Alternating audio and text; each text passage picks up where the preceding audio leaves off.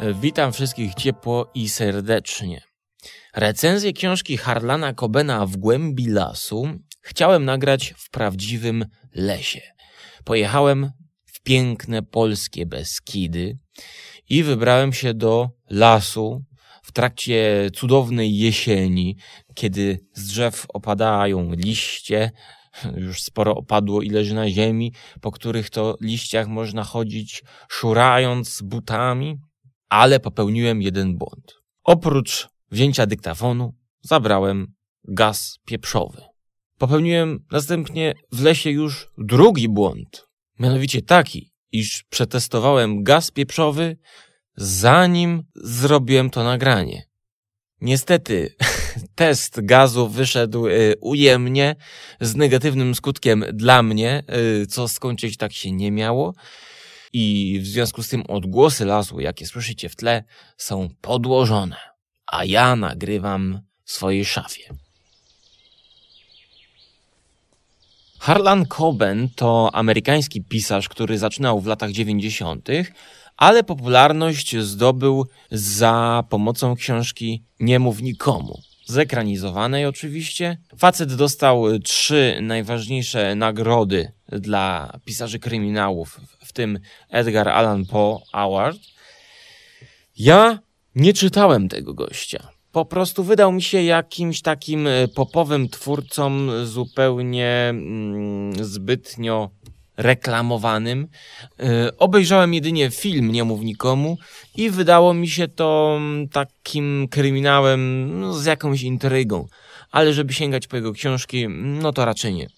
Zmieniło się to, kiedy w księgarni zobaczyłem wydawnictwo kieszonkowe za 10 zł minus 1 grosz z wydawnictwa Albatros Książka napisana w 2007 roku, właśnie o tytule W głębi lasu. Z pięknymi liśćmi w jakimś lesie właśnie i równie pięknym, jakże kiczowatym motylkiem.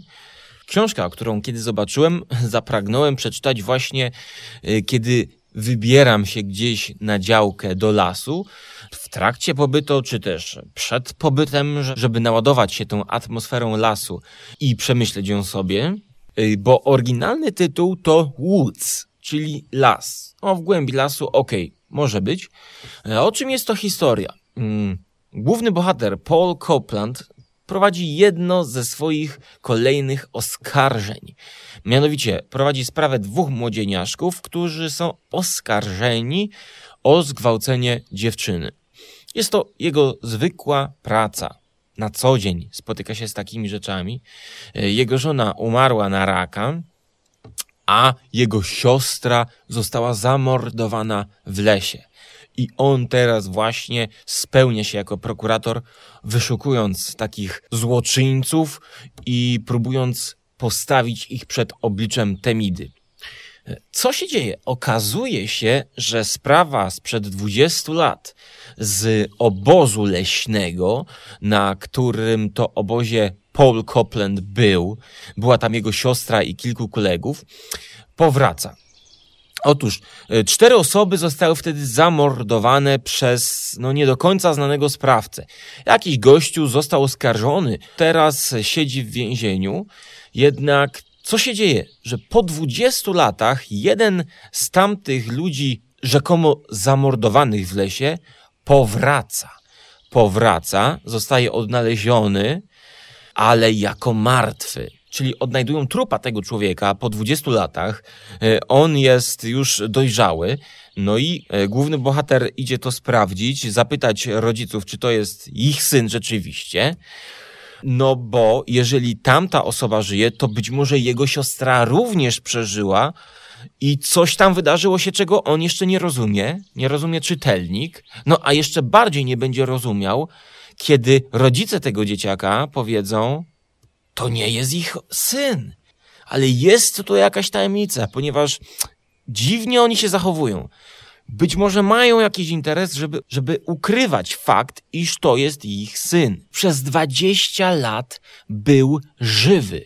Że nie zginął razem z trzema innymi wraz z siostrą głównego bohatera w tamtych lasach na osławionym krwawym obozie.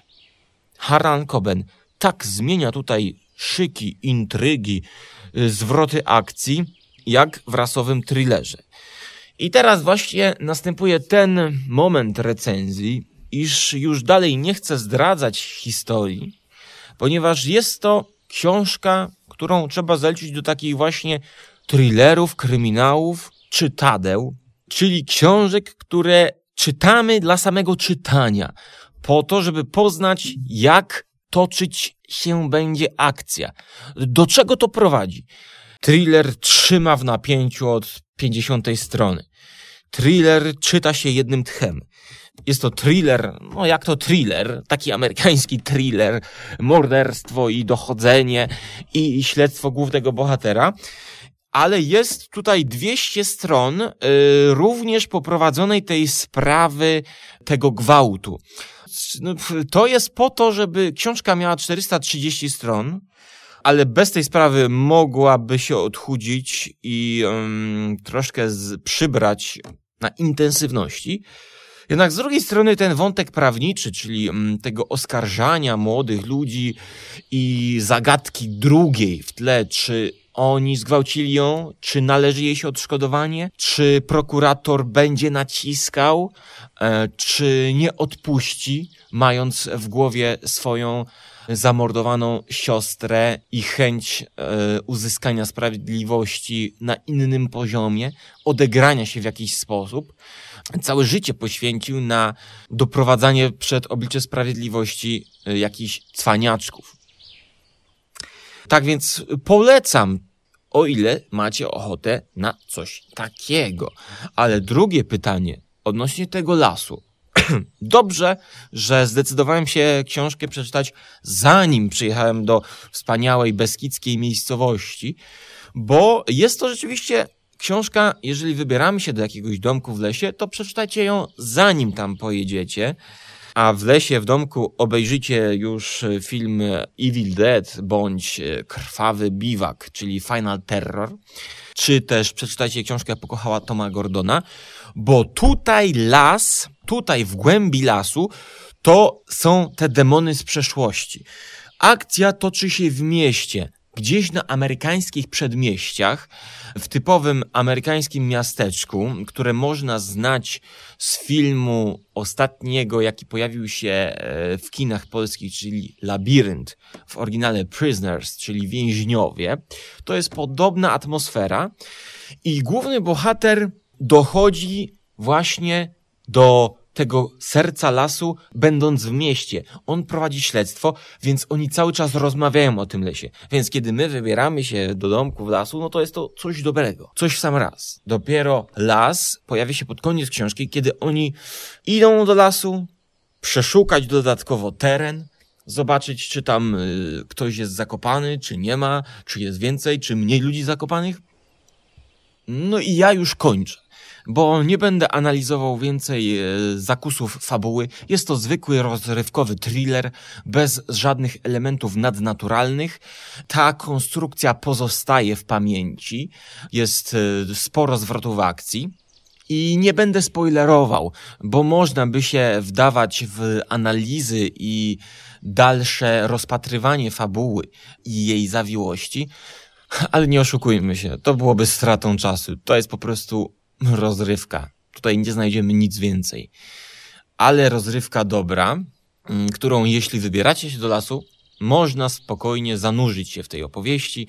Myślę, że ocena 7 na 10 to jest prawidłowa, szczególnie jeśli wybieracie się do lasu. Nie wiem, może na grzyby, ale wtedy pamiętajcie, żeby zabrać tę książkę, ale nie zabierać gazu pieprzowego. No, może gaz pieprzowy zabierzcie, no bo w lesie jakiś dzik, czy też morderca właśnie może was spotkać.